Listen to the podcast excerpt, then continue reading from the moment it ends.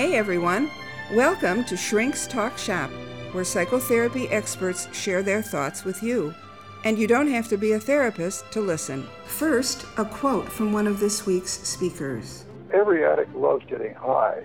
What every addicted person wants, uh, more than anything in the whole world, is to be able to use their drug of choice and not get sick, not have consequences. We're returning today to our three speakers on addictions, this time discussing relapse. And as in our earlier podcasts, you'll hear different points of view. And I'm Barbara Alexander from On Good Authority, and this first episode of my podcast is taken from my recent interview with Doctor Mark Willenbring from the Alter Clinic for the Treatment of Addictions. So, here's the mystery. People have become addicted. They've nearly died. They've been in multiple rehabs, and yet... Well, why then do they relapse? I mean, why do they say, I don't want to use, but I do want to use. I wish I didn't want to use, but I well, I, I miss it. Well, what they miss, in a way, it's, it's it's sort of like quitting smoking. There's sort of the what you might call the, the more physical kind of side of those symptoms, and then there's wanting escape. So typically with um, opioid maintenance with buprenorphine or methadone, uh, people will no longer think about it. They'll no longer crave it. However, if they are, if they feel a certain way, they, they may desire or miss the escape from the day-to-day reality. And that's true for every drug. The fact is, every addict loves getting high. What every addicted person wants, uh, more than anything in the whole world, is to be able to use their drug of choice and not get sick, not have consequences. So I think of it as kind of an acquired intolerance. That is, if they use it, they get sick. It's sort of like having gluten sensitivity. With most uh, drugs, other than opioids, uh, including alcohol, the, the the the thing is that uh, if you abstain from it, you're, you're perfectly fine. And it, again, it's very much like gluten sensitivity. If you abstain from gluten, you're fine. If you eat, you know, if you consume gluten, you get sick. For someone with more moderate to severe alcohol dependence, if they drink, they get sick. And if they, but if they abstain, they're perfectly fine. And what, what distinguishes opioids is if they abstain, they're not perfectly fine. But even when they're on maintenance doses uh, and they no longer have the, the this opioid deficiency syndrome, this lack of pleasure and everything, they they still miss the feeling of getting high, and they miss the escape. So sometimes people will have recurrences because of that. The, I mean, the medications are not one hundred percent effective, but there's very few things in healthcare that are one hundred percent effective, except maybe penicillin for strep throat. Uh, however, you know, so it may be sixty to seventy percent effective. Uh, for any given episode, long term, I think it's probably better than that. But the um, but that's better than zero percentage. Well, how can you know how much opiate damage has been done? Is there a way to know that? Well, not easily. I mean, the science is gradually catching up, but the brain is so incredibly complicated that uh, it, it, it's, um, and it's proving to be much more complicated than anyone ever thought, just like uh, genetics has proved to be much more complicated than anyone ever thought.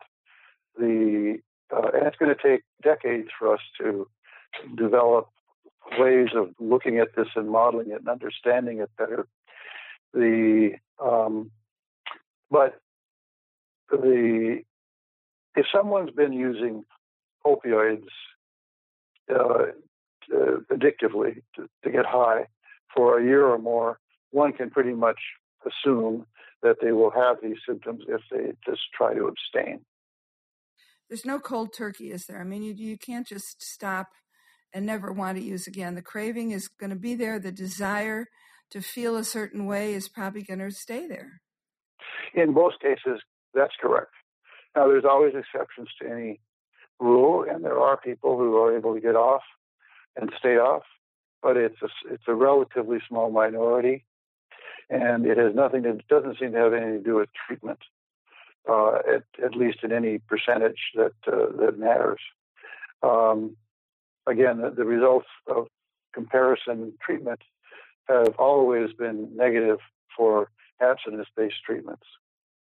You see, there's an inherent assumption there that the true treatment is counseling or participation in support groups.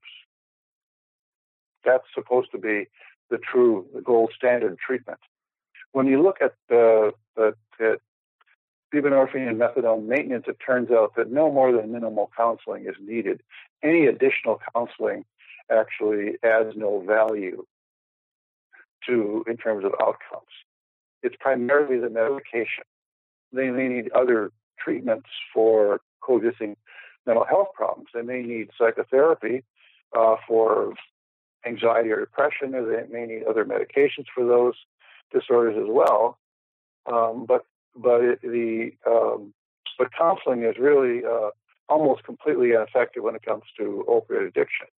And again, that's a settled question. It's not controversial scientifically. We're in the middle of our interviews on relapse, and I'm Barbara Alexander from On Good Authority.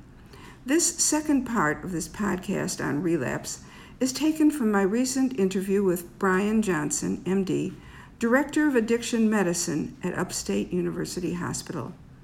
Doctor Johnson said, uh, we, we do drug-free treatment. It's an innovation in the field. We understand that once people get addicted, there's three reasons for them to relapse. One is they get rid of uncomfortable feelings with opioids. A second is they have permanent craving. They'll always want the drug, whether they use it or not. And other addictive drugs turn on craving, like my cigarette example. And the third is protracted withdrawal. That we see opioids as a hormone. There's a receptor system in the brain. If you take exogenous hormone, like heroin, you uh, reduce your receptor system, and then when you go off the hormone, you have a protracted withdrawal because you have a debilitated receptor system. Well, the first step, obviously, is the detox. But then this love-hate relationship with the with the dealer, so that gets transferred to to the therapist. Well, is that what, what you're saying? What tends to happen is, since using drugs is unconsciously hostile, when you stop being actively addicted, where does the hostility go? So often it goes into the relationship with the analyst. So instead of uh, doing something that's incredibly hostile towards yourself and the people around you, now you just hate your analyst, and you go to hour after hour and tell your analyst what a bad person she or he is. And of course, if you're aware of this as the analyst, you're thinking, ah, oh, this is great. Uh, it's uh, it's like an emotional detox. The patient is able to detoxify their hostility by applying it to you. So we may not resolve all those issues, but uh, the goal is not to do a definitive treatment in many cases. It's to help the person not keep repeating it by going to drug dealers who further torture and abuse them. That's exactly the kind of helpful statement that that a person could use. I mean, why go back and repeat the torture? Well, of course, the answer is because it's not conscious. So once something is not conscious, you tend to do it over and over again until someone helps to bring it to your conscious attention so that it can become a conscious conflict and you can use ambivalence rather than splitting. Oh, we see it. We see addictive splitting here all the time. Drugs are the most wonderful thing in the world. People use idealization in the Melanie Klein sense of idealization is what you do about something you're terrified about and you can't stand to feel at. So every drug is idealized. Heroin is the coolest drug in the world. cigarettes make you sexy. Few people can drink a whole case of beer like I can, and so on. And uh, on the other side is the terror that's less conscious. Drugs are idealized, and at the same time, they're deeply hated. And those two kinds of thinking are dissociated, so that you see alternately one and then the other lived out in the patient's life. We're now at the last of our three interviews on relapse, and I'm Barbara Alexander from On Good Authority. This part of the podcast on relapse is taken from my recent interview with Doctor Ishani Dalal, who describes her work at the Positive Sobriety Institute, which combines medication and talk therapy. And then she said, uh, as far as T relapse prevention goes, it's it's really about like when they're out in the environment and um, they're they're maybe going past their favorite um, place that they use, and you know, kind of recognizing the emotions and the automatic thoughts that are associated with that um, setting, and then basically recognizing that and going through this whole process of, you know, if I were to use, what would happen? And then, you know, how can I not go back down that road? So learning these skills is very, very important while they're in treatment. They still be taking the injectable naltrexone? They would be taking it at that point in treatment. You know, usually they get well, they get a, they get time to have some sort of um, to settle in treatment, and then we bring it up with them, saying, you know, this is this is a medication that is offered for opioid use disorder, and this can be used to help you maintain sobriety. And then the, the main thing is is that if they're on the injectable and then they use, they're not going to get that euphoria, that high. So, and that's what people are chasing, is that euphoria and that high. So um, they're not going to get that. So if they know that, that, that they're not going to get it, then that automatically lessens their motivation to use. So um, that's, that's definitely part of the treatment as well. It's both together. That's very important. Just staying with the injectable medication, is that something that stops at a certain point? Or is it a lifetime thing? The injectable, and I think, uh, you know, the way to look at the injectable is that um, stopping stopping any kind of medication-assisted treatment is is one of those situations that is extremely individualized. It is very important to see where the patient is at in terms of their addiction and recovery. If they've had a good go of, you know, maintaining sobriety, giving positive uh, or drug-free urines, and engaging in treatment, whether it be group therapy, C B T relapse, mo- you know, uh, family therapy, um, it, individual therapy, whatever it may be, and they're doing well, maybe after six six months, they may, they may themselves say, you know, I think I'm re- you know, I'm ready to kind of try and see if I can handle um, maintaining sobriety without medication assisted treatment. And if they, if they have all those things in place, um, then it, it may be worth it, but, but really there is no exact timeline. And it's really a conversation that, um, a provider has with each patient. How does the science view this? Is there a relapse rate here? In general, um, those that tend to not be on medication-assisted treatment um, tend to relapse faster. Um, because, I mean, one thing to remember about medication-assisted treatment is that for every medication-assisted treatment, there's the medication aspect, but then very much so, there's the tr- there's the psychosocial treatment aspect. If they if they get detoxed and then they don't go into treatment, I think what the data, data data says is like within like a month or two two yeah within a month they've relapsed, and also like um. You know, and, and that's risky because, you know, we're so worried about overdose in this population. So um, it's very, very important to get them engaged in treatment and with some sort of medication-assisted treatment as well. So, yeah, the relapse rates are quite high. It's very frightening. What about the family treatment that you mentioned? The family treatment is so extremely vital. First of all, you get so much more information about what was going on in the addiction process for the individual. The other aspect is is that um, you learn about the dynamics of the family.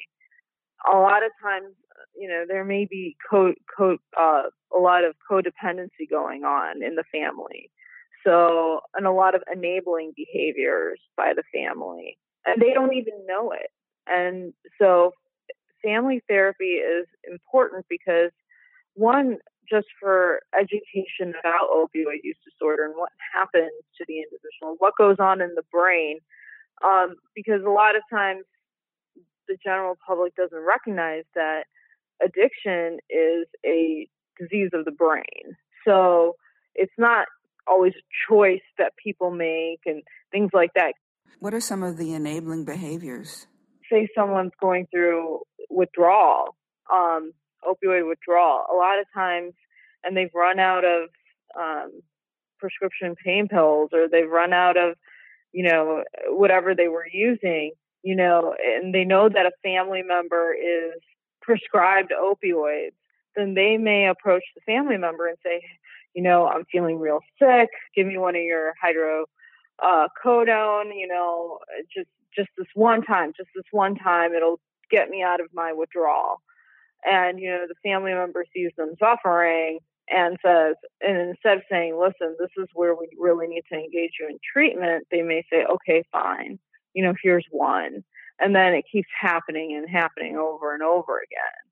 Um, and that's an enabling behavior. So, um, and that's something that we see very often is that, you know, it, individuals getting their opioids from family members, actually, these prescription pills. So, um, you know, that's something that is uh, very much a part of the uh, addiction, uh, uh, the opioid use epidemic. I think that what's important in the beginning is um, learning healthy coping skills on how to deal with stressors.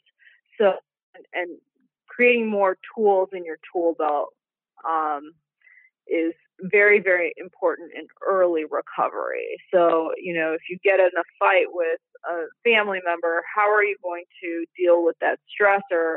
Because, you know, you definitely don't want to use things like that. So creating those healthy coping skills, creating that foundation is very, very important in the beginning. And detox is not treatment. That's the last thing I want to say. Oh, wait, detox you have to explain that. Why, you have to explain that. Why is detox not treatment? A lot of people will say, okay, well, you know, I just need to get off the heroin. I just need to get off the heroin and then I'll be okay. Um, so just give me enough buprenorphine to get off the heroin uh, for a week. You know, I hear that so much. Or I just need to be on methadone for like a week and then taper. Get me off the methadone. That's detox. Or they may just go into a facility and get detox for a week and then discharge. That and and, and, and they don't engage in further treatment like a P H P or an I O P or twelve-step or N A, things like that. Um, and those are the situations where we see a lot of relapse occurring. So that's why I say, detox is not treatment for opioid use disorder. Get them engaged in something is the goal. Getting them engaged in treatment after detox is the goal. So I can see that what, as a, what... I think, can see that as a great big red sign. Detox is yeah. not treatment. That was Ishani Dalal, and I'm Barbara Alexander.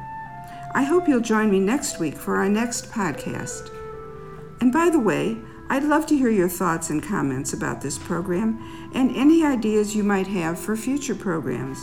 My email address is info at on good authority dot com. And if you or someone you know would like to earn continuing education credit for listening to these podcasts, Go to w w w dot on good authority dot com for complete information. So until next time, this is Barbara Alexander thanking you for listening.